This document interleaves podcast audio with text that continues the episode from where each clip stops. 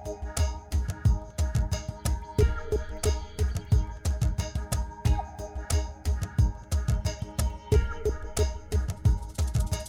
วะเราะห์มะตุลลอฮิวะบะเราะกาตุฮ์สวัสดีครับขอต้อนรับเข้าสู่รายการวิกฤตการณ์ตะวันออกตะวันออกกลางจากมุมมองทางศาสนาและภูมิรัฐศาสตร์การเมืองโลกซึ่งในวันนี้ผมและท่านเชคอรุณยวัฒน์สว่างวันก็ยังเป็นผู้ที่สนทนาร่วมกันเหมือนเดิมนะครับอัสสลามุอะลัยกุมวะเราะห์มะตุลลอฮิวะบะเราะกาตุฮ์สวัสดีทุกท่านครับท่านผู้ชมครับจากรายการครั้งที่แล้วคือเมื่อวานที่ผ่านมาเราได้พูดคุยกันถึงเราได้พูดคุยกันถึงเรื่องปฏิบัติการทางทหารที่เกิดขึ้นในประเทศซีเรียจากการเข้าไปของกองทัพตุรกีนะครับทำให้วันนี้เรามีประเด็นที่จะต้องมาทำการพูดคุยกันก็คือจากจากภาพรวมของโลกมุสลิมในปัจจุบันเนี่ยเราจะเห็นว่ามีผู้นำมุสลิมเนี่ยหลากหลายมากมายนะครับแล้วก็ในจำนวนหลากหลายมากมายนั้นก็มีรูปแบบการปกครองที่แตกต่างกันไปบางประเทศก็จะเป็นการปกครองในระบบสาธารณรัฐนะครับแบบประชาธิปไตยมีการเลือกตั้งที่ชัดเจนก็คือประเทศตุรกีนะครับถึงแม้แต่ประเทศซีเรียนี่ก็ขอก็อนุมานได้ว่าอนุโลมได้ว่าเป็นระบอบสาธารณรัฐมีการเลือกตั้งแล้วประเทศซาอุดิอาระเบียครับอันนี้ก็คืออีกประเภทหนึ่งก็คือการปกครองในระบบของสมบูรณาญาสิทธิราชมีกษัตริย์เป็นผู้ปกครองครับผู้ปกครองในระบบสมบูรณาญาสิทธิราชในโลกอิสลามเนี่ยก็ไม่ได้เรียกในเรื่องในชื่อของกษัตริย์เท่านั้น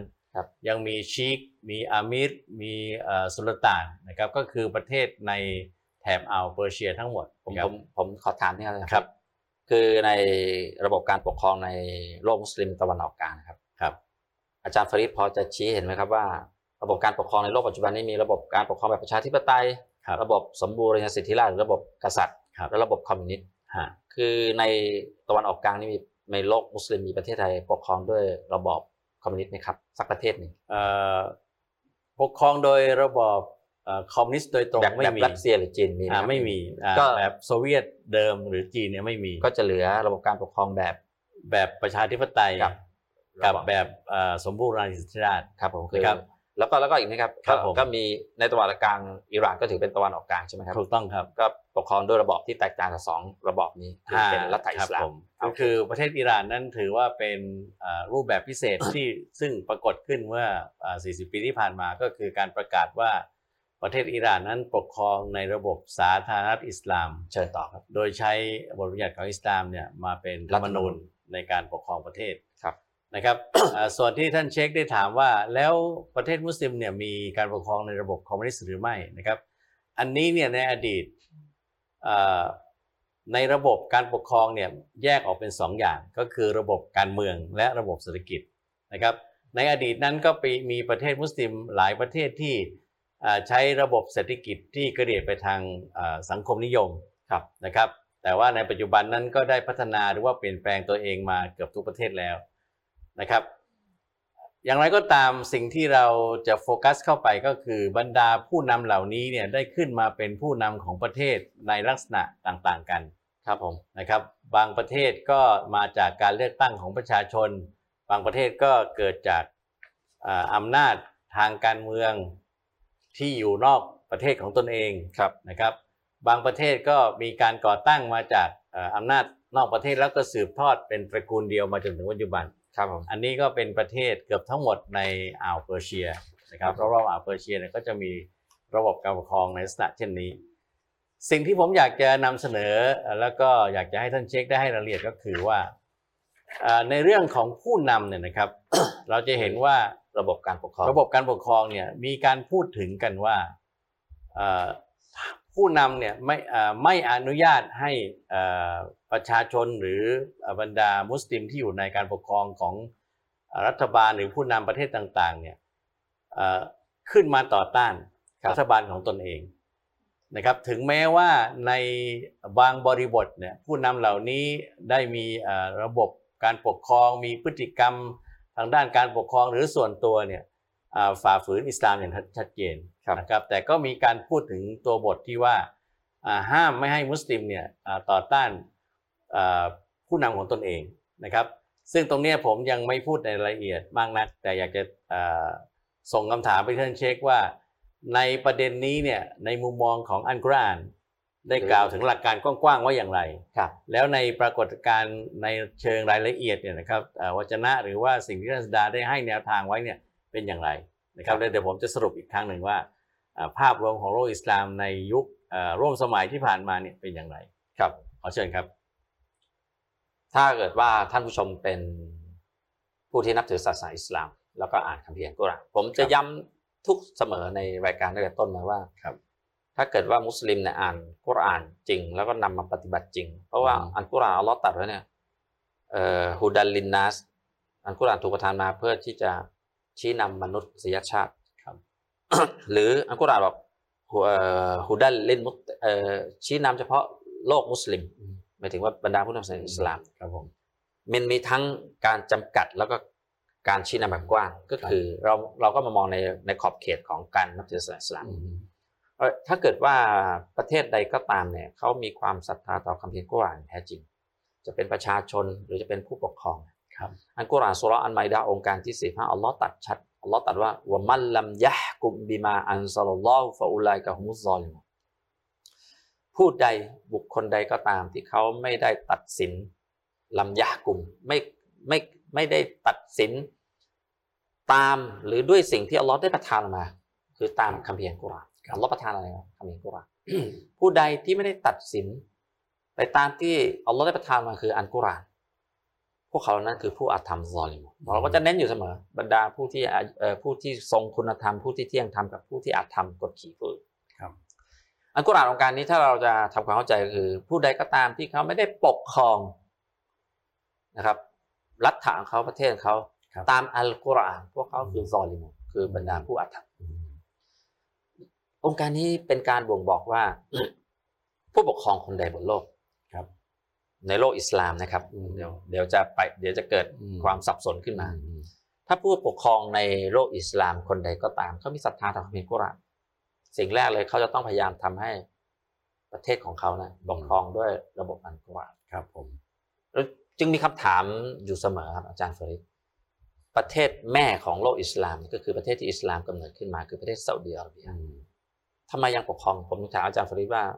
ในโลกตะวันออกกลางเนี่ยมีเขาปกครองระบบอะไรบ้างอือาจารย์ก็ตอบมาว่าคอมมิวนิสต์ไม่น่าจะเจอแต่เจอระบบการปกครองสองอย่างคือประชาธิปไตยจากการได้มาจากการเลือกตั้งกับระบบสมบูรณ์สิลาประเทศซาอุดิอาระเบียก็อยู่ในระบบนี้เราจึงถามว่าในเมื่ออุลามะเขาเนี่ยเป็นผู้ที่เคร่งครัดศาสนามากอ้างเวลาบอกประชาชนจงปฏิบัติตามกิตาบุลลอฮ์และสุนนะของรอซูลุลลอฮ์ตามธรรมคัมภีร์กุรอานวจนะศาสดาหรือแบบอย่างของศาสดาแต่ในขณะเดียวกันอันกุรอานองค์การให้องค์การเดียวเขาไม่สามารถทำให้เป็นจริงได้อือันนี้ประเด็นครับเช่นเดียวกันอีกอันนี้ระบบกษัตริย์ระบบที่เลือกตั้งที่ได้มาผู้ปกครองก็เช่นเดียวกันผู้ปกครองถ้าเขาเคร่งครัดต่อคำมีกุรอานจริงเนี่ยเขาก็จะต้องพยายามที่จะทำให้ประเทศของเขาหรือรัฐของเขาเนี่ยอยู่ในการปกครองด้วยการเอาคำเพียรกุรอานมาปกครองคำถามคือแล้วทำไมเขาถึงทำไม่ได้ครับเพราะพวกเขาเหล่านั้นยังไม่สามารถที่จะเป็น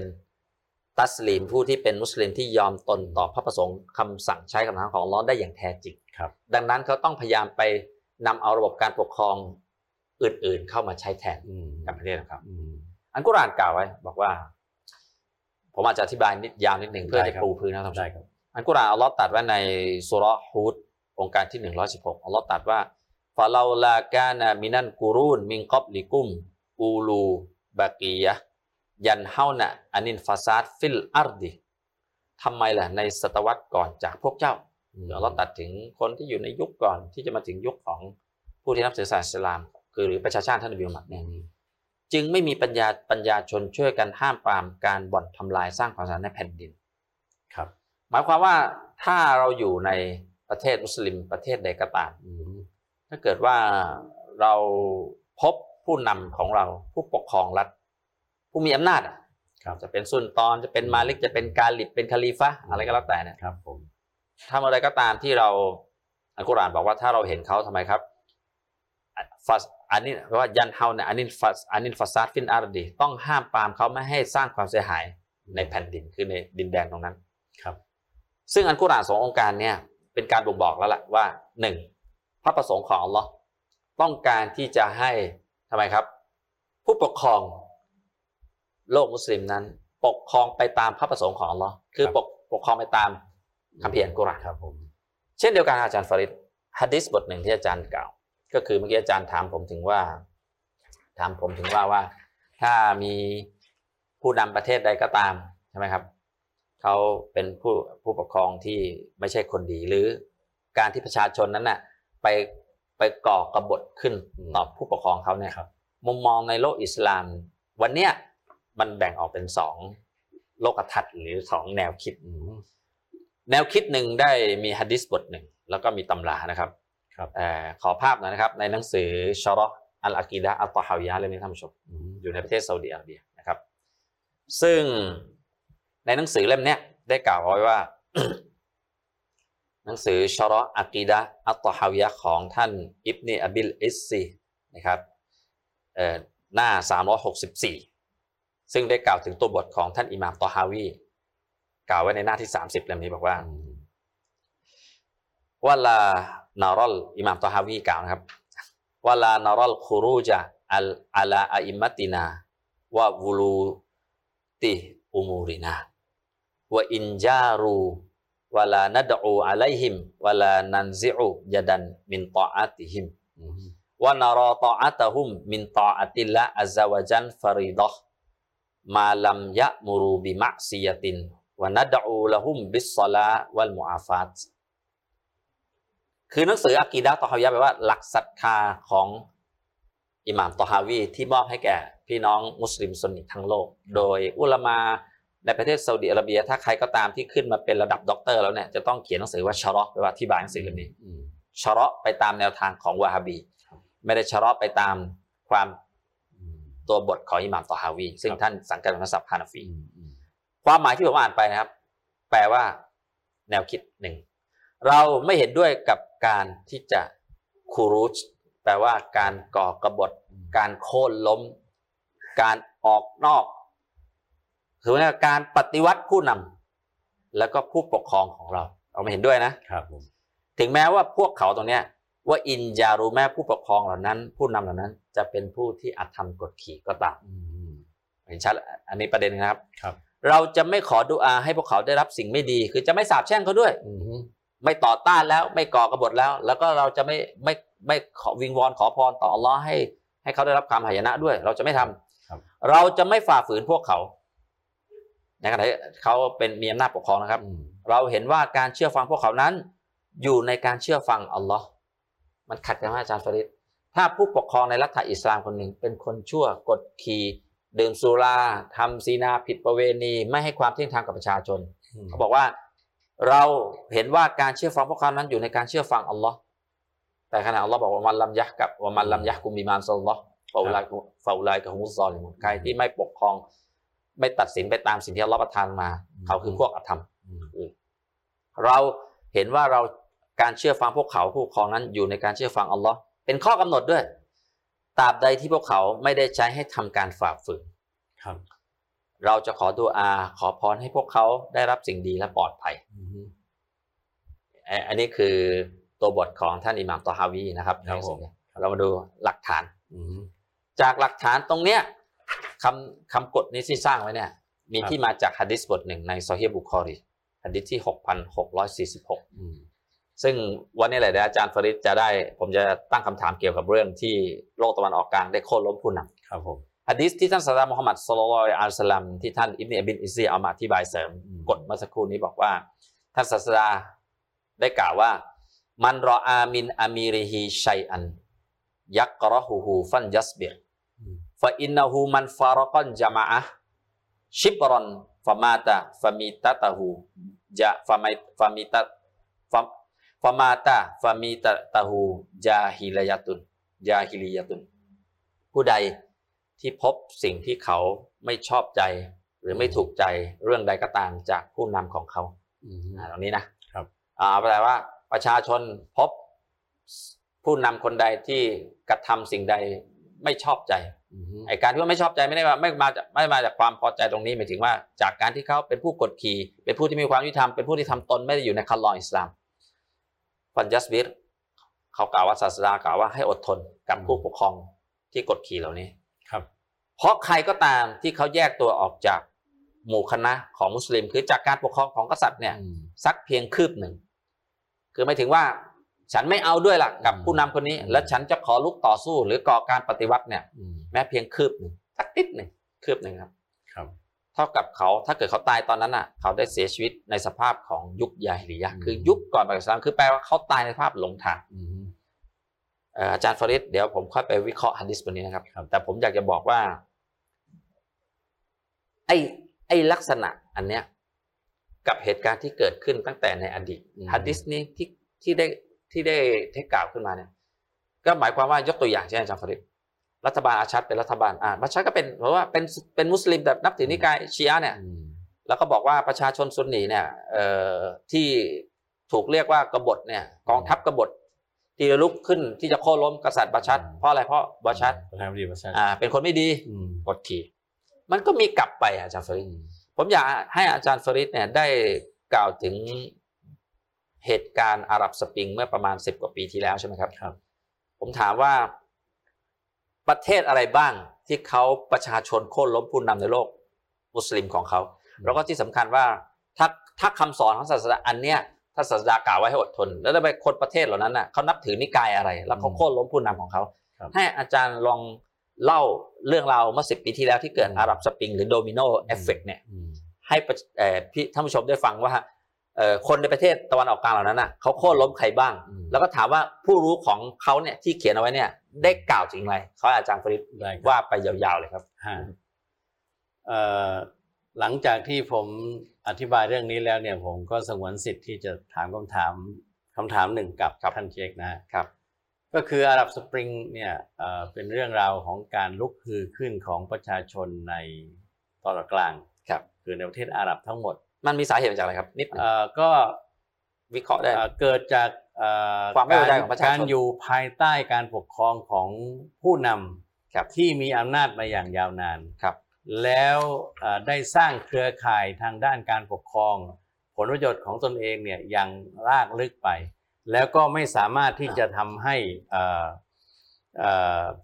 ประเทศของตนเองเนี่ยพัฒนาไปในทิศทางที่สมควรจะเป็นครับเศรษฐกิจก็ไม่ดีนะครับสภาพ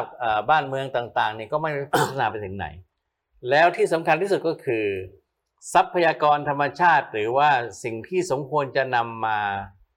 ใช้เป็นปัจจัยในการพัฒนาประเทศและการกินดีอยู่ดีของประชาชนเนี่ยกลับถูกใช้ไปเป็นเครื่องเป็นทรัพย์สินส่วนตัวผู้ปกครองของรัฐนั้นๆประเทศใช่หรือผู้ปกครองเนี่ยนำไปหาผลประโยชน์ร่วมกับประเทศมหาอำนาจภายนอกที่เข้ามาสู่ทรัพยากรอันนี้ทำให้สภาพของประชาชนเนี่ยถูกกดดันทั้งด้านเศรษฐกิจการปกครองแล้วในเรื่องต่างๆด้วยนะครับความจริงแล้วเนี่ยประเทศแรกที่เกิดการลุกฮือขึ้นของประชาชนเนี่ยก็คือประเทศตุนิเซียครับที่เกิดจากพ่อค้าผลไม้ตัวเล็กคนหนึ่งที่เมืองบูอาซิซีเนี่ยได้ข่าวว่าเผาตัวเองใช่ครับก็คือมีปัญหากับตำรวจประจำเมืองแล้วก็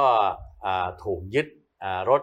ที่ขายสินค้าขายผลไม้คือถูกยึดเครื่องเขาแร้นแค้นมากใช่ปวดมากจากการถูกกดขี่มีภาระคือ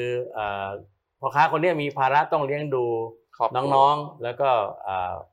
ครอบครัวที่ยากจนครับในความกดดันของชีวิตเนี่ยนะครับทำให้เขาตัดสินใจเนี่ยเผาตนเองทั้งๆที่อิสลามนี่การฆ่าตัวเองถือว่าตกนรกเป็นเรื่องที่รุนแรงมากแต่เขาตันทางตันหนทางต้องครับไปเผาตัวเองเนี่ยหน้าสถานีตำรวจประจำเมืองเลยแล้วก็ไหม้ไปประมาณสัก เก้าสิบเปอร์เซ็นต์ นะครับประเทศตุนิเซียในขณะนั้นเนี่ยอยู่ภายใต้การปกครองของประธานาธิบดีซานุนอาบิดีนบินอาลีซึ่งปกครองมาตั้งแต่คือจากวันสองปีสองพันสิบนะครับถึงยี่สิบสามปีนานมากแล้วก็ผลประโยชน์ของประเทศเนี่ยก็ตกอยู่ภายใต้เครือข่ายที่เป็นบุตรธิดาก่อตั้งบริษัทก่อตั้งองค์กรต่างๆเนี่ยสู่ผลประโยชน์ของประชาชนของประเทศเป็นของส่วนบุคคล แล้วที่สำคัญที่สุดก็คือประธานาธิบดีซารุดีน บิน อาลีเนี่ยเป็นผู้ที่มีสัมพันธ์ใกล้ชิดกับสหรัฐอเมริกาอย่างใกล้ชิดเลยอันนี้หนึ่งละจากตอนที่ลี้ภัยก็ไปอเมริกาไปอเมริกาครับผมไปประเทศซาอุดิอาระเบียก่อนนะครับซึ่งซาอุดิอาระเบียก็ก็คือถ้าเราพูดก็คือเป็นตัวแทนโดยตรงของประเทศสหรัฐอเมริกาในภูมิภาคตอนออกกลางนะครับเป็นผู้ดูแลผลประโยชน์ของสหรัฐอเมริกาในตอนออกกลางหลังจากที่ตุนิเซียเกิดการลุกขึ้นของประชาชนเนี่ยก็เป็นตัวอย่างผู้นำแหละเป็นตัวอย่างให้ประเทศอื่นก็ลามไปที่ประเทศอียิปต์อียิปต์ซึ่งประธานาธิบดีฮุสนีมูบารอกนี่ก็ปกครองมามากกว่าสามสิบสองปีนิดนึงก่อนครับย้อนไปนิดในประเทศตุนิเซียเนี่ยที่โค่นล้มส่วนมากประชาชนเป็นนับถือนับถือศาสนาอิสลามฮะนิกายนะครับนิกายซุนนีครับโอเคเป็นมาอียิปต์มาอียิปต์อียิปต์นี่ก็ได้รับตัวอย่างจากประเทศตุนิเซียแล้วก็มีเอฟเฟกต์มาถึงแล้วแล้วการปกครองของฮุสนีมูบารอกเนี่ยเป็นเครือข่ายการปกครองที่แน่นหนาแล้วก็อย่างรากลึกมากกว่าของประธานาธิบดีตุนิเซียอีกเพราะว่าระบบการปกครองของประเทศอียิปต์เนี่ยถูกครอบงำมาโดยระบบทหารจะเห็นว่าประธานาธิบดีทุกคนก่อนหน้าฮุสนีมูบารอกเนี่ยไม่ว่าจะเป็นอันวาร์ ซาดัตไม่ว่าจะเป็นประธานาธิบดีกามาล อับดุล นาซิรเนี่ยก็เป็นตัวแทนที่มาจากกองทัพครับผมซึ่งอันนี้ขอกล่าวไว้ตรงนี้ก่อนว่าทุกอย่างที่เกิดขึ้นเนี่ยเป็นการดำเนินการวางแผนและวางระบบการปกครองของประเทศเหล่านี้โดยสหรัฐอเมริกาและอังกฤษครับเพื่อควบคุมอำนาจการปกครองในตอนออกกลางเนี่ยอยู่ในมือของตนเองครับผมในอานัตของครับซึ่งในเริ่มในตอนเริ่มแรกเนี่ยเป้าหมายที่แท้จริงก็เพื่อที่จะเป็นเครื่องการันตีถึงความปลอดภัยความมั่นคงและความอยู่รอดของประเทศอิสราเอลครับผลประโยชน์ของยิวอันนั้นเป็นคือผลประโยชน์เบื้องลึกครับแล้วในที่สุดประธานาธิบดีฮุสนี มูบารอกก็ถูกโค่นล้มเป็นประเทศที่สองจากการลุกคือขึ้นเดินขบวนต่อต้านของประชาชนอียิปต์จำนวนหลายสิบล้านคนฮุสนี มูบารอกที่ถูกโค่นตอนนั้นดำรงตำแหน่งตอนนั้นประธานาธิบดีเหมือนกับประธานาธิบดีซานุนาบีประมาณสามสิบกว่าปีแล้วเรื่องนี้ก็เคลื่อนลงใต้ไปที่เยเมนก็คือประธานาธิบดีอับดุลอับดุลซอเลห์ครับก็มากกว่ายี่สิบห้าปีครับครับของนะก็เป็นเป็นเป็นผู้ที่มีสายสัมพันธ์ใกล้ชิดกับสหรัฐอเมริกาครับผมอ่าแล้วก็จากเยเมนเนี่ยก็ขึ้นเหนือไปสู่ประเทศลิเบียลิเบียลิเบียเนี่ยเป็นอ่าเป็นเรื่องที่ค่อนข้างจะสลับซับซ้อนนิดหนึ่งนะครับเพราะว่าจริงๆประธานาธิบดีมูฮัมหมัด กาดาฟีเนี่ยเป็นวีรบุรุษหรือว่าเป็นฮีโร่ของอาหรับเพราะว่าได้พลิกฟื้นประเทศลิเบียขึ้นมาเนี่ยจากจากทะเลทรายโดยใช้ทรัพยากรน้ำมันเนี่ยคือการยึดอำนาจของกาดาฟีที่ที่ยึดอำนาจมาจากกษัตริย์อิดริสที่สองที่เป็นได้รับการแต่งตั้งจากอังกฤษเนี่ยเขาก็เป็นทหารกันใช่ไหมครับใช่ครับจบจากประเทศอังกฤษครับแล้วก็ยึดอำนาจเมื่ออายุเพียงยี่สิบเจ็ดปีแล้วก็ประกาศทันทีที่ยึดอำนาจเนี่ยก็ประกาศยึดกิจการน้ำมันของประเทศเนี่ยนะครับมาเป็นของรัฐลิเบียมีน้ำมันดีมีน้ำมันดีที่สุดในโลกเราเคยพูดหลายครั้งแล้วว่าทั้งดีทั้งต้นทุนการผลิตก็ต่ำแล้วก็เป็นคุณภาพที่เหมาะสมกับการที่ไปใช้เป็นเชื้อเพลิงเพื่อสร้างความอบอุ่นให้กับประเทศที่ยุโรปในฤดูหนาวแต่นั่นแหละครับสุดท้ายกาดาฟีเนี่ยนะครับอยู่ในอำนาจอย่างยาวนานมากที่สุดในจำนวนสี่คนก็คือสี่สิบสองปี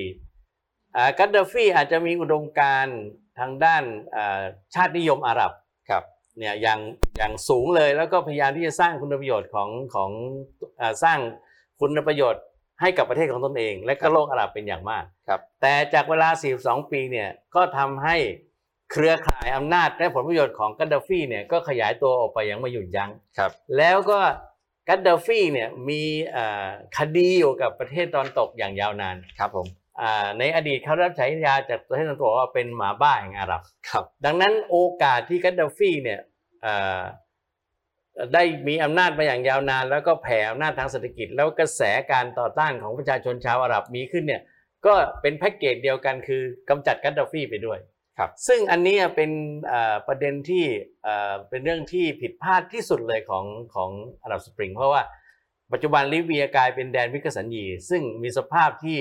เลวร้ายยิ่งกว่าประเทศซีเรียใช่ครับและก็ประเทศอิรักในขณะที่ไอซิสรู้สึกว่าตอนนี้ลิเบียก็กำลังติดต่อรัสเซียให้เข้าไป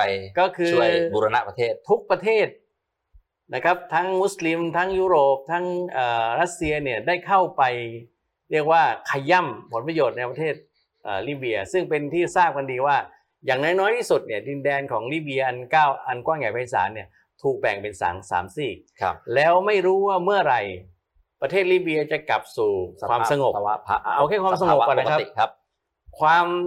เสียหายอันย่อยยับทางด้านบ้านเมืองเศรษฐกิจสังคมต่างๆเนี่ยจะใช้เวลาฟื้นฟูอีกกี่สิบปีเนี่ยไม่ทราบก็ไม่ต่างจากซีเรียนะครับใช้เวลามากกว่าซีเรียเป็นสิบเท่าแล้วไม่ยังไม่ทราบว่าคนที่จะได้รับฉันทานุมัติจากประชาชนลิเบียเนี่ยซึ่งยังยังเรียกว่าเขาพูดตอบอยู่ใช่ครับแบ่งกันอย่างซึ่งอันนี้มันก็เข้าแผนของตะวันตกต้องการที่ว่าดินแดนของอิสลามที่ไหนก็ตามเนี่ยก็คือสร้างความ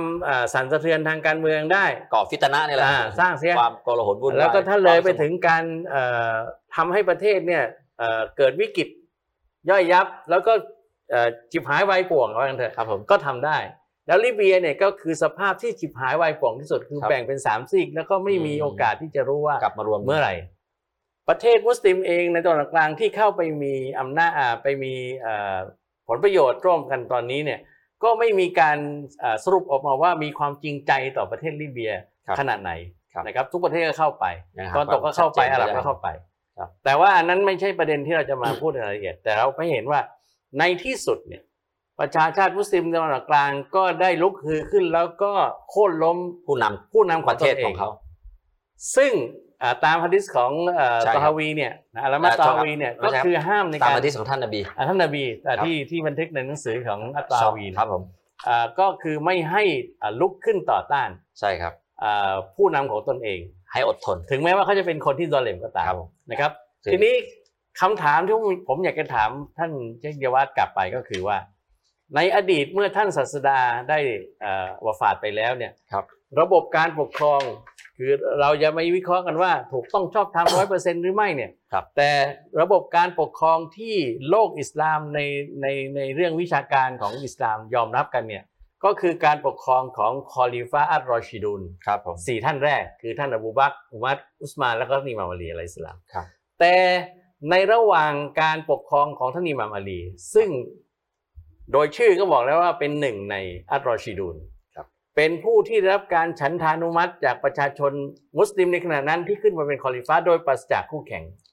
แต่ตลอดการปกครองของท่านอิหม่ามอาลีสี่ปีเนี่ยสิ่งที่ท่านเผชิญอยู่คือการก่อกบฏของมูอาวิยะห์บุตรอบูซุฟยานซึ่งไม่ยอมรับการปกครองของท่านอิหม่ามอาลีครับผมแล้วถ้าหากว่าเราถือตามหะดีษนี้ที่ว่าไม่อนุญาตให้มุสลิมเนี่ยลุกขึ้นต่อต้านผู้ปกครองของตนเองแล้วสภาพของมูอาวิยะห์ที่กระทำต่อการปกครองของอิหม่ามอาลีเราจะมองว่าอย่างไรครับมิมิหนำซ้ำเนี่ยหลังจากที่ท่านอิหม่ามอาลีได้ถูกทำชาดัดแล้วครับถูกสังหารมูอาวิยะห์ก็สถาปนาตัวเองขึ้นเป็นคอลิฟะห์แต่รูปแบบการปกครองนั้นกระเดียดไปเป็นระบบกษัตริย์เป็นสมบูรณาญาสิทธิราชคือประกาศสิทธิ์ประเทศอาณาจักรอิสลามนั้นอยู่ภายใต้คำสั่งของมูอาวิยะห์เพียงคนเดียวแล้วมูอาวิยะห์ก็เป็นคนประกาศว่าเขาเนี่ยคือกษัตริย์ของอาหรับคนแรกอืไม่มีใครเคยวิเคราะห์วิจัยกล่าวหาหรือว่ากล่าวว่ามูอาวิยะห์เนี่ยได้ฝ่าฝืนหะดีษของท่านศาสดาที่กล่าวว่าไม่ให้ลุกขึ้นต่อต้านผู้ปกครองในสมัยของตนเองครับก่อนจะถึงคำถามนั้นผมอยากจะโยนต่อไปว่าเมื่อมูอาวิยะห์สิ้นชีวิตได้แต่งตั้งผู้สืบทอดตำแหน่งคอลิฟะห์ตนเองก็คือบุตรชายของตนเองคือยะซีดบุตรของอบูซุฟยานซึ่งคุณสมบัติของยะซีดลูกชายของมูอาวิยะห์เนี่ยนะครับผมอยากจะเรียกว่าเป็นโทษสมบัติไม่ใช่คุณสมบัติเป็นอย่างไรนั้นไปหาหนังสือบันทึกฮะดิษ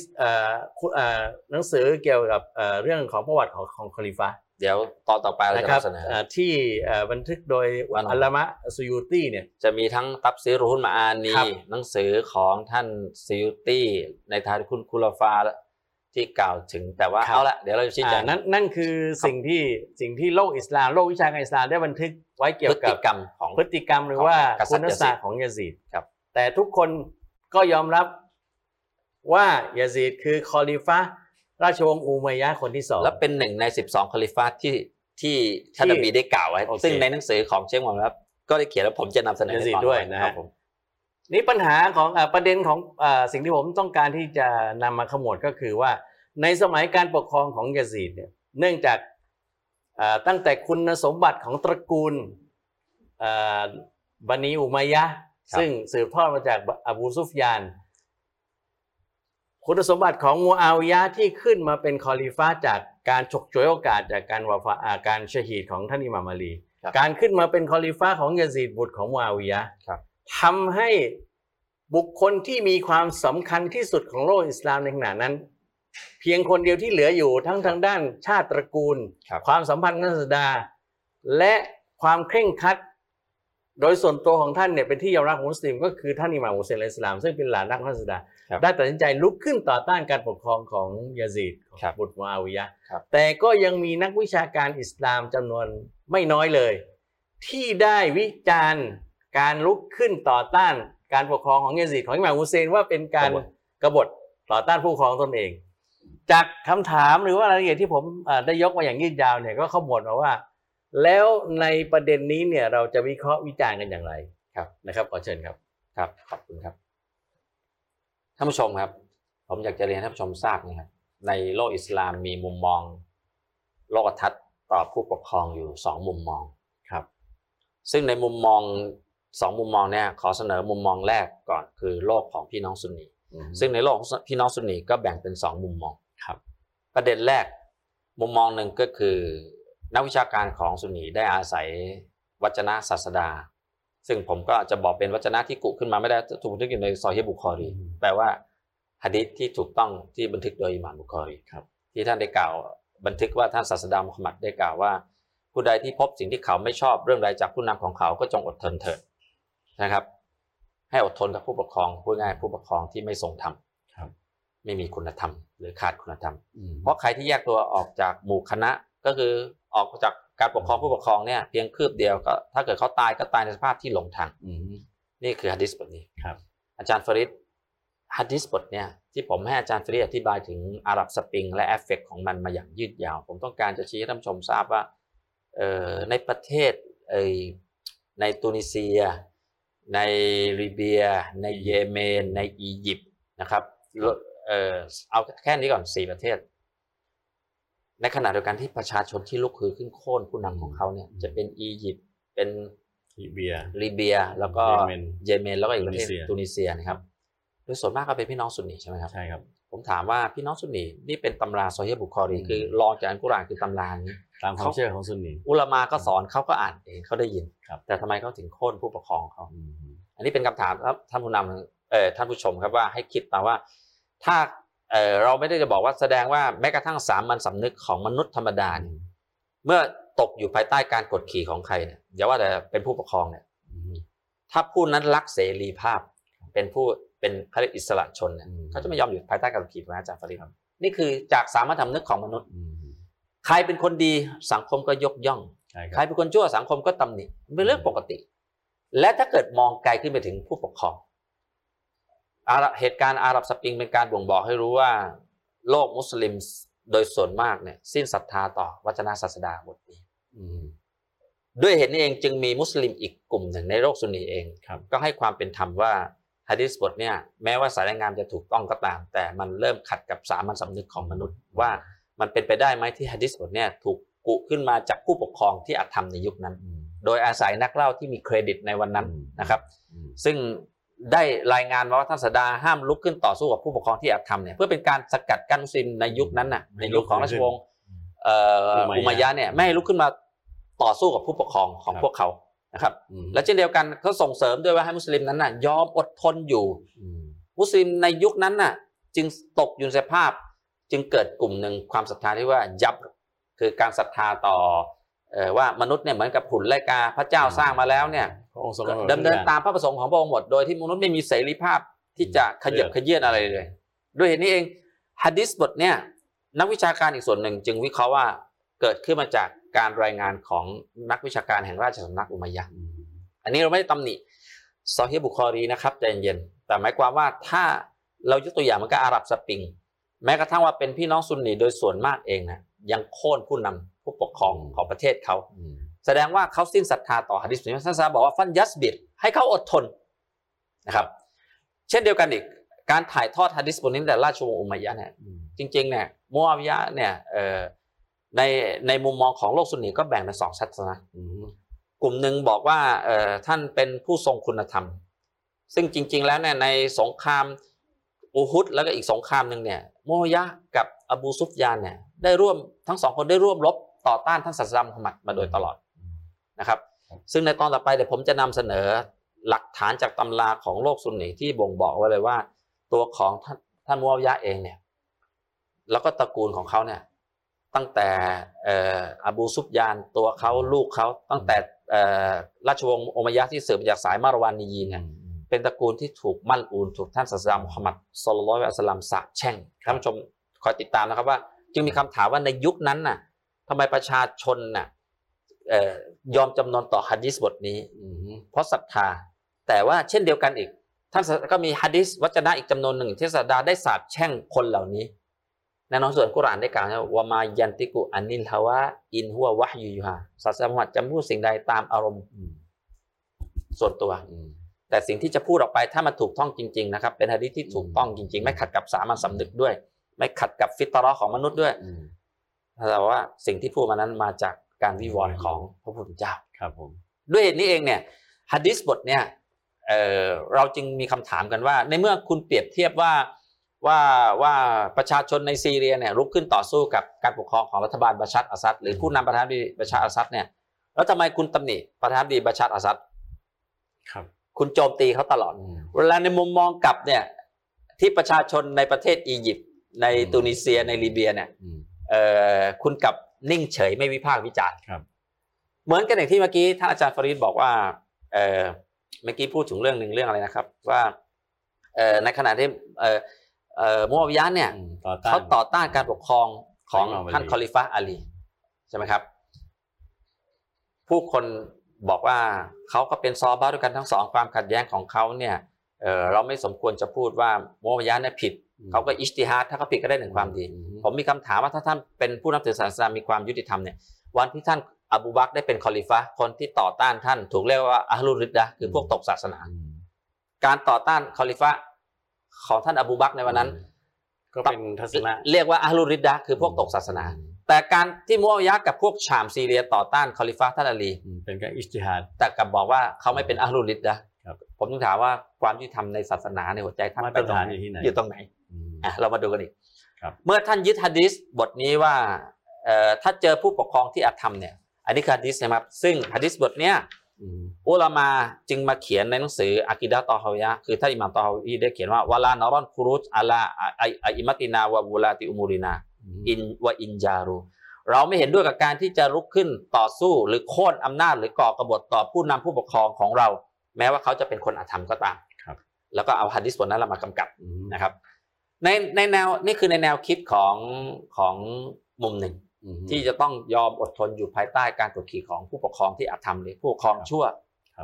นะครับแต่ว่าอาหรับสปริงเป็นตัวอย่างว่าเขาไม่ทนแล้ว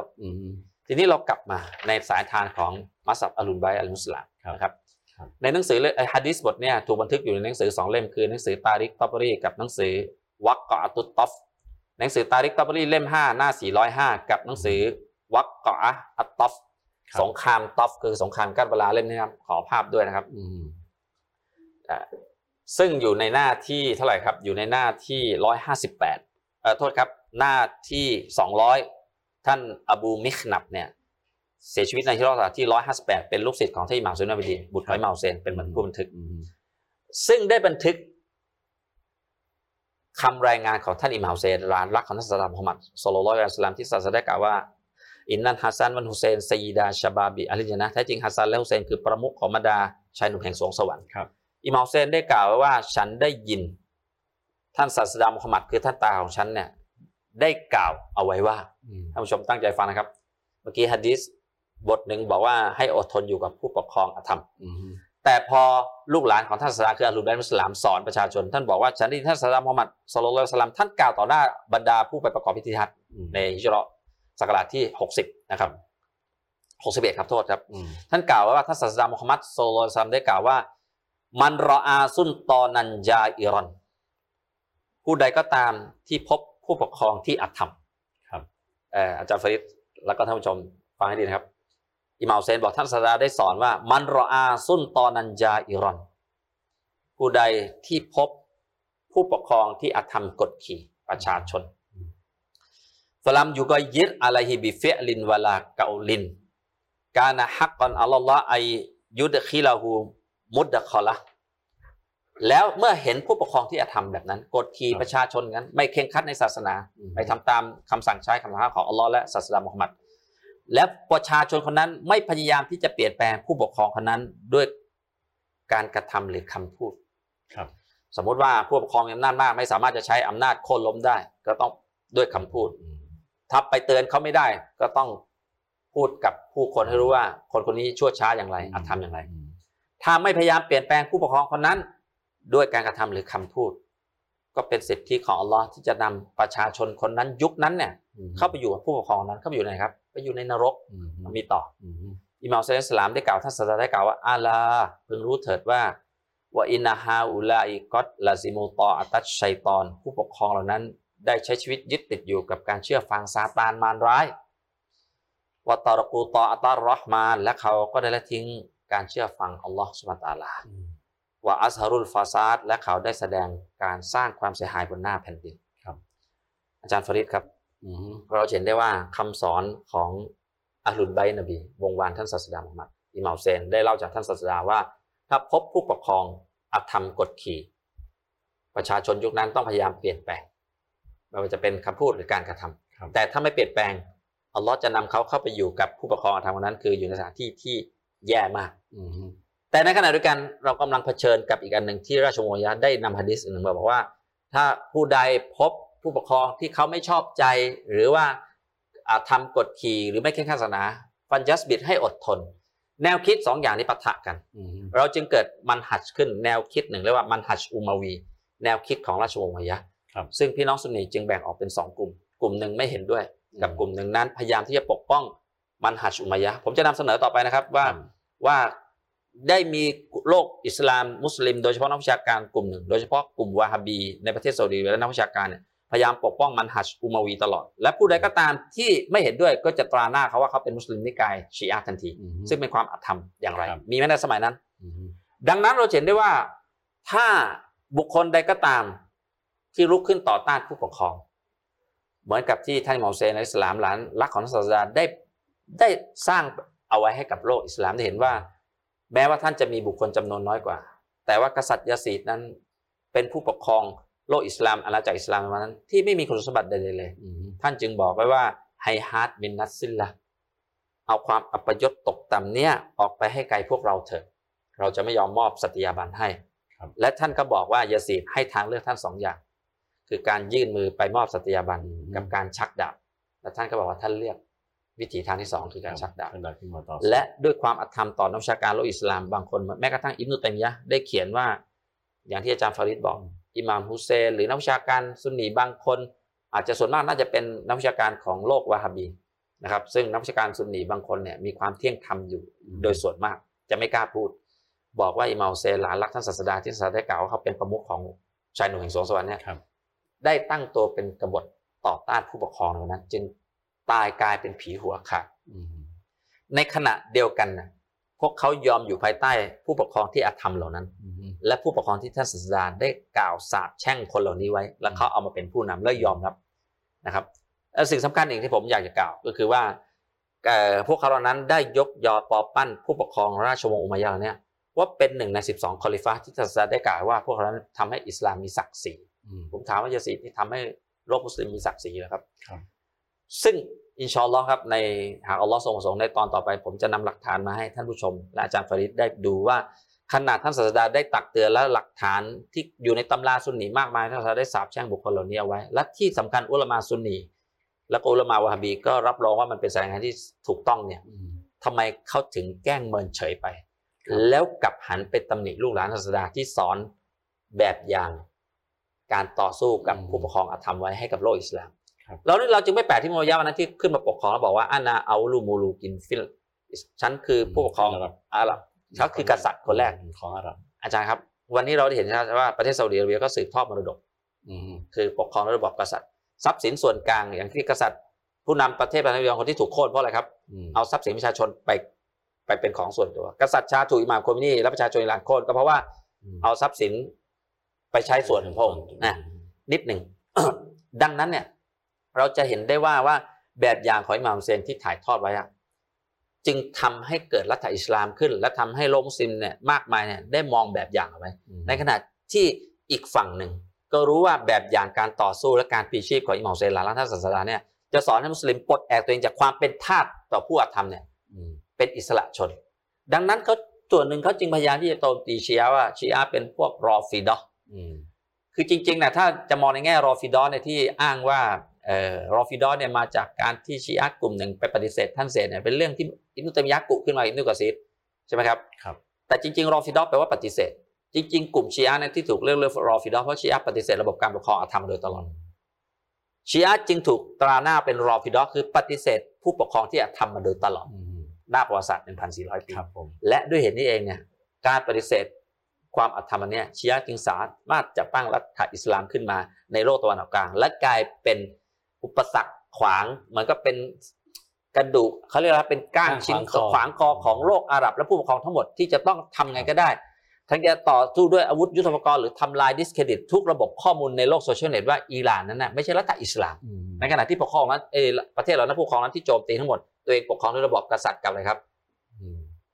ระบบประชาธิปไตยแล้วไม่เคยอายท่านในอัลกุรอานได้กล่าวว่าวะมันลัมยะกุมบิมาอันซอลลอฮ์ฟาอุลัยฟาอุลัยกะฮุมุซซอลิมูนใครที่ไม่ตัดสินปกครองไปตามที่อัลเลาะห์ได้ประทานมาตามคัมภีร์กุรอานพวกเขาแล้วนั้นคือพวกอธรรมทั้งหมดแต่ว่าในขณะเดียวกันเขากลับสามารถชักชวนพี่น้องมุสลิมทั้งโลกโดยส่วนหนึ่งเนี่ยไม่ใช่ทั้งหมดนะครับ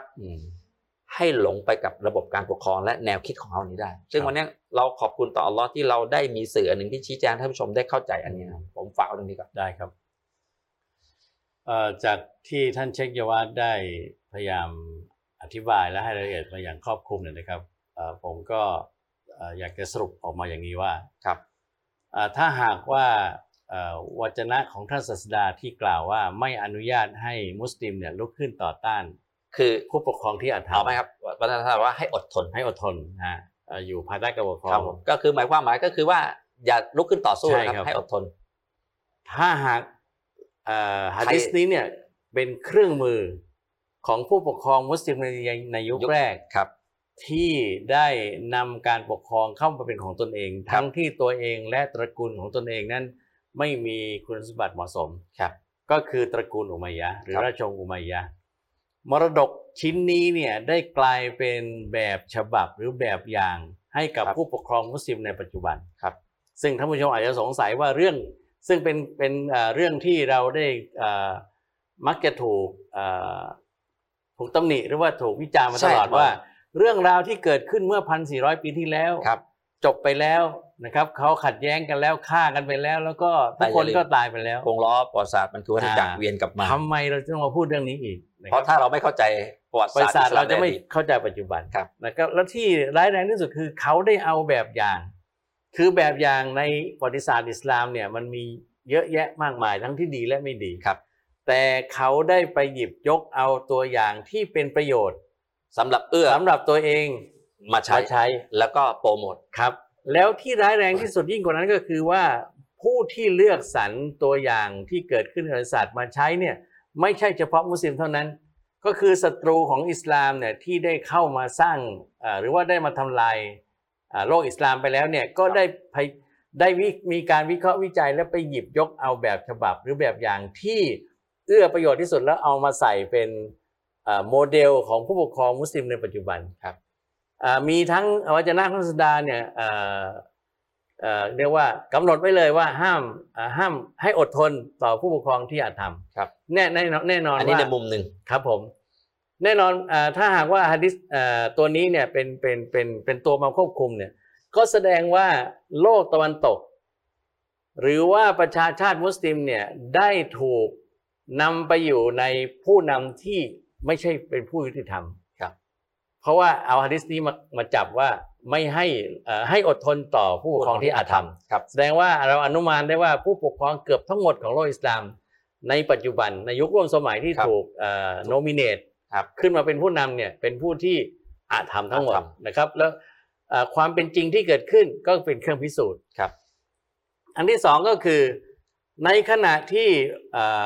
บุคคลที่ลุกขึ้นต่อต้านการปกครองที่อาธรรมของผู้ปกครองในอดีตครับ มีทั้งความเหมาะสมทางด้านคุณสมบัติส่วนตัวความรู้ชาติตระกูลมีคำรับรองอย่างชัดเจนจากท่านศาสดามุฮัมมัดศ็อลลัลลอฮุอะลัยฮิวะซัลลัมว่าบุคคลนั้นเนี่ยเป็นใครบุคคลนั้นเป็นใครเนี่ยโดยเฉพาะคุณสมบัติของท่านอิหม่ามอาลีแล้วก็ท่านอิหม่ามอุเซนเนี่ยที่อิหม่ามอาลีนี่ก็คือเรียกว่าเป็นมุสลิมที่ดีที่สุดเลยภายหลังจากที่หลังจากท่านศาสดาแล้วได้สมรสกับสตรีที่ดีที่สุดในโลกอย่างที่เราเคยพูดไปเมื่อเมื่อตอนที่แล้ววันวิลาดะห์ของท่านหญิงฟาติมาบุตรีท่านศาสดาผลผลิตหรือว่าบุตรชายของบุคลากรที่ดีที่สุดของอิสลามเนี่ยอัลลอฮ์ได้รับรองผ่านท่านศาสดาว่าเป็นผู้นำนะครับผู้นำไม่ใช่ผู้นำของมนุษย์ในโลกนี้ผู้นำของชาวสวรรค์เนี่ยลุกขึ้นต่อต้านผู้ปกครองเหล่านี้กลับถูกตราหน้าเป็นตราหน้าวิเคราะห์วิจารณ์แล้วไม่ฟังสิ่งที่ท่านรายงานศาสดาสอนว่าให้ลุกขึ้นต่อสู้ครับดังนั้นการที่เราเอาเรื่องที่เกิดขึ้นเมื่อ หนึ่งพันสี่ร้อย ปีที่แล้วกลับมากลับมาพูดใหม่เนี่ยก็เพราะว่าในปัจจุบันเนี่ยมันก็มีรูปแบบที่เกิดขึ้นผู้ปกครองเรียกว่าทั้งหมดนะครับเกือบทั้งหมดของโลกอิสลามปัจจุบันเนี่ยมีคุณสมบัติและเป็นบุคคลกลุ่มเดียวกับที่เคยปกครองโลกอิสลามมาหลังจากที่ท่านศาสดาวะฟาตสิ้นชีวิตไปแล้วในปัจจุบันเรายังไม่สามารถที่จะเขาเรียกว่าแกะเอาบรรดาผู้ปกครองที่อาธรรมเหล่านี้ออกจากการปกครองได้ครับถึงแม้ว่าโลกอิสลามจะได้เกิดอาหรับสปริงขึ้นคือโค่นไปบ้างแล้วแต่ก็ยังไม่ได้ผู้นำที่สำคัญเขาเรียกว่าการอาหรับสปริงหรือว่าการตื่นตัวของโลกอิสลามในตะวันกลางเนี่ยได้ถูกขโมยไปอีกครั้งหนึ่งก็คือมีการโค่นล้มผู้ปกครองที่เป็นอนาคตของโลกอิสลามหรือในประเทศต่างๆเหล่านั้นอย่างเช่นประธานาธิบดีมุรซีที่เป็นตัวแทนจากกระบวนการอิควานอัลมุสลิมูนเนี่ยก็ถูกโค่นล้มในเวลาต่อมาโดยทหารซึ่งได้รับการสนับสนุนจากตะวันตกแล้วพรรคการเมืองหรือว่ากระบวนการต่อสู้ของอียิปต์คืออิควานอัลมุสลิมูนก็ถูกโค่นล้มและถูกตราหน้าว่าเป็นกระบวนการก่อการร้ายไปเลยแล้วก็ประเทศอียิปต์เนี่ยเราก็ไม่รู้ว่าอีกกี่ปีอีกกี่สิบปีที่จะสามารถหวนกลับมาสู่การตื่นตัวกลับมาสู่อิสลามได้อย่างแท้จริงดังนั้นก็จึงเรียกว่าการตื่นตัวของโลกอิสลามในตะวันออกกลางนั้นถูกขโมยไปแล้วก็นำเอาผู้ปกครองที่ยังอยู่ภายใต้อำนาจแล้วก็อิทธิพลของตะวันตกเนี่ยมาอยู่ในอำนาจซึ่งอันนี้เป็นผลเสียนะครับถ้าหากว่าเราแยกเป็นประเทศนะครับที่ชัดเจนที่สุดก็คือประเทศซาอุดิอาระเบียที่ตระกูลอาริซูดยังเป็นผู้ปกครองอยู่เนี่ยเนื่องจากประเทศซาอุดิอาระเบียเป็นที่ตั้งของนครมักกะห์ครับซึ่งเป็นที่ตั้งของสถานที่ซึ่งมุสลิมทั้งโลกเนี่ยจะต้องไปปฏิบัติศาสนกิจที่เราเรียกว่าประเพณไปประกอบพิธีฮัจญ์ครับแล้วมิติของพิธีฮัจญ์ที่ถูกทำลายไปอย่างสิ้นเชิงมิติหนึ่งก็คือฮัจญ์เป็นสถานที่รวมของประชาคมมุสลิมทั้งโลกนี้ทุกชนชั้นทุกภูมิหลังทางทางเชื้อชาติทางประเทศได้มารวมตัวกันแล้วก็สร้างความสมานฉันท์แล้วแสดงถึงพลังทางการเมืองของประชาชาติมุสลิมผมนิดได้ไหมครับในพี่น้องหมายถึงว่ามุสลิมทั่วโลกเนี่ยต้องทำความเข้าใจอย่างหนึ่งการไปทำฮัจญ์ครับอันนี้เมื่อกี้อาจารย์ที่บอกว่าสร้างความสมานฉันท์อย่างที่อันกุรอานอินนัมมัลมุมินูนมินัลอินนัมมัลมุมินูนอิควะห์ครับผู้ศรัทธาพี่น้องกันเพื่อทำให้พวกเขาเข้าไปพบปะ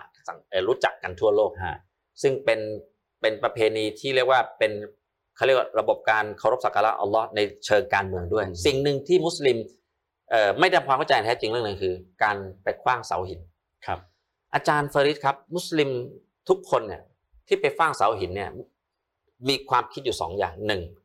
เป็นเขาเรียกว่ามานาซิกมานาซิกุลฮัจญ์คือเป็นระบบประเพณีพิธีกรรมที่ท่านนบีอิบราฮิมเนี่ยครั้งหนึ่งที่ท่านได้รับบัญชาจากอัลลอฮฺตะอาลาถูกทดสอบรักลูกมากให้เอาลูกไปนบีอิสมาอีลเนี่ยไปเชือดท่านก็ท่านก็จะพาไปในระหว่างที่เดินไปเนี่ยซาตานเนี่ยหรือเรียกเรียกชัยฏอนคือซาตานปรากฏตัวขึ้นสามครั้งว่าไม่ไม่จริงหรอกในฝันนั้นน่ะฝันไม่จริงแล้วก็หรือว่าเออนั่นอย่างนั้นท่านก็เอาหินเนี่ยขว้างซาตานให้หลบไปคือไปให้พ้นท่านจะปฏิบัติตามคำสั่งใช้ของอัลลอฮ์ครับวันนี้มุสลิมโดยส่วนมากเขาก็ไปด้วยกับสิ่งนี้เขาคิดว่าไอเสาที่สร้างขึ้นมาเนี่ยเป็นถูกโอโลว่าเป็นตัวแทนของซาตานขว้างแต่ แต่ซาตานจริงๆคืออเมริกาและอิสราเอลเนี่ยเขาไม่ขว้างแล้วถามว่าพิธีฮัจญ์เนี่ยมันจึงกลายเป็นพิธีกรรมที่มุสลิมยังไม่เข้าใจในขณะที่ลูกกระสุนของประเทศอาหรับในตะวันออกกลางเนี่ยถ้าเราเปรียบเหมือนกับว่ามันสามารถที่จะยิงไปยังรัฐอิสราเอลเนี่ยที่มากดขี่พี่น้องมุสลิมหรือปกป้องชาติมหาอำนาจอย่างอเมริกาที่เข้ามาครอบงำเขาเนี่ยนั่นคือการขว้างที่แท้จริงแต่ทำไมถึงกลายเป็นประเพณีเพราะอุลามะของพวกเรานั้นถูกครอบงำว่าอย่าอธิบายแบบนี้เชิญต่อเลยครับได้ครับความจริงแล้วถ้าพูดประเด็นนี้เนี่ยก็คือซาตานที่แท้จริงที่สมควรจะถูกมั่นคว้างเนี่ยนะครับเป็นคู่ควบคุมผู้ปกครองประเทศครับหรือดินแดนที่เราไปทำฮัจญ์นักวิชาการจริงไม่เคยอธิบายแบบนี้ใช่ครับทีนี้สิ่งหนึ่งที่เราจะต้องจะต้องมองกันต่อไปก็คือว่าเชื่อมโยงกับรายการเมื่อเมื่อเมื่อวานนี้นะครับว่าในขณะนี้เนี่ยตุรกีนะครับจากรายละเอียดที่เราพูดคุยกันไปตุรกีคือผู้รุกรานครับประเทศซีเรียคือผู้ถูกรุกรานครับในขณะเดียวกันเรามีตัวอย่างอีกตัวอย่างหนึ่งที่ที่เงียบ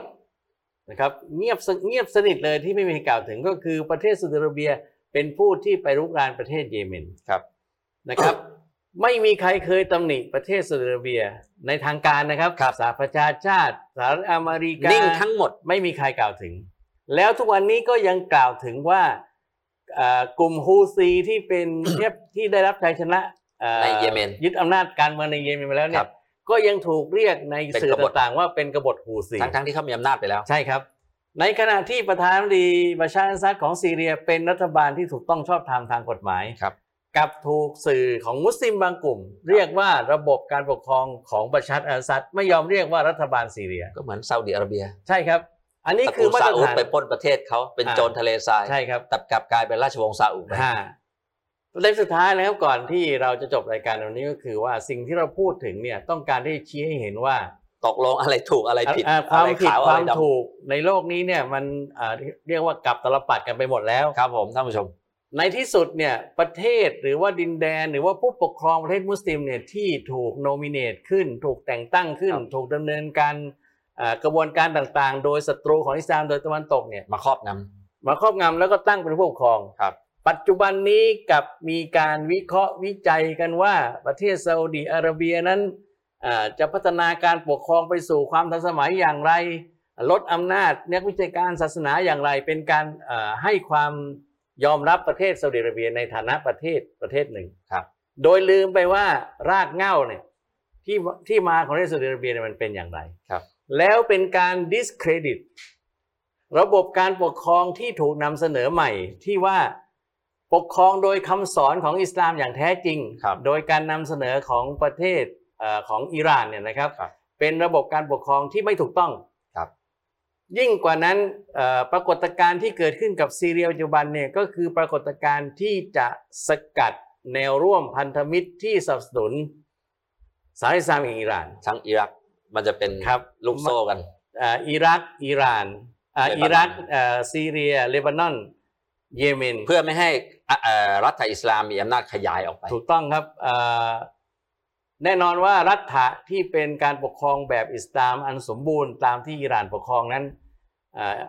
คงจะไม่มีที่ไหนอีกต่อไปแล้วเพียงแต่ว่าเครือข่ายที่เป็นพันธมิตรอันแนบแน่นแล้วก็ระบบการปกครองที่อิหร่านมีเนี่ยจะค่อยๆซึมซับเข้าไปสู่ประเทศที่เป็นพันธมิตรเหล่านั้นในที่สุดก็จะเป็นการเรียกว่าเป็นการออสโมซิสระบบอิสลามก็จะเกิดขึ้นโดยที่ไม่จำเป็นต้องไปก่อสงครามฆ่าความมนุษยชาติให้เลือดตกยางออกและเสียชีวิตเป็นจำนวนมากนี่คือประเด็นที่มหาอำนาจและผู้ปกครองมุสลิมที่ปกครองโดยเพื่อผลประโยชน์ของตนเองกลุ่มตนเองเนี่ยไม่ยอมแล้วก็จะไม่ยอมให้ประชาชนของตนเองเนี่ยลุกซับลุกขึ้นต่อต้านใช่ครับจึงมีการนำเอาหะดีษที่เกี่ยวกับการอดทนต่อผู้ครองที่จะทำเนี่ยมาโปรโมทมานำเสนอมาสอนวิชาการตามมัสยิดตามสถานโรงเรียนสอนศาสนาต่างๆสถาบันมหาวิทยาลัยต่างๆยังเผยแพร่ต่อไปเหมือนกับในสมัยของราชวงศ์อุมัยยะห์ใช่ครับจนมาถึงรัชกาลอับบาซียะห์ครับทั้งหมดนี้คือรายละเอียดที่เราพยายามนำเสนอในวันนี้นะครับซึ่งท่านผู้ชมก็มีสิทธิที่จะใช้วิจารณญาณ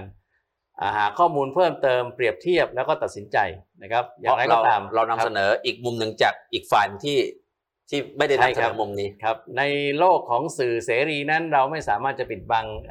การรับรู้ของท่านผู้ชมได้ท่านผู้ชมมีอิสระที่จะรับรู้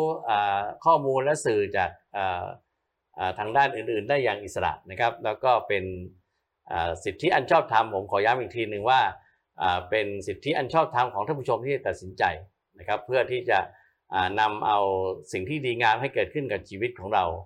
ทั้งหลายในระดับปัจเจกบุคคลและระดับประเทศชาติแยกแยะให้ออกว่าอะไรคือสัจธรรมอะไรคือความเท็จครับสุดท้ายนี้ก็ขอขอบคุณท่านผู้ชมอีกครั้งหนึ่งครับที่ได้กรุณาติดตามชมรายการของเราเรื่องดีตลอดมามีสิ่งใดที่เราอาจจะผิดพลาดแล้วก็มีทัศนะที่อาจจะเกินเลยรุนแรงไปบ้างก็ต้องขอมาอัพขออภัยท่านผู้ชมมาณขณะนี้ด้วยนะครับมาณที่นี้ด้วยนะครับพบกับเราอีกครั้งหนึ่งในสัปดาห์หน้าในวันนี้ผมและท่านเชคอรุณยวัฒน์สว่างวันต้องขออำลาท่านผู้ชมไปด้วยเวลาเพียงเท่านี้นะครับวัสสลามุอะลัยกุมวะเราะห์มะตุลลอฮิวะบะเราะกาตุฮ์สวัสดีครับ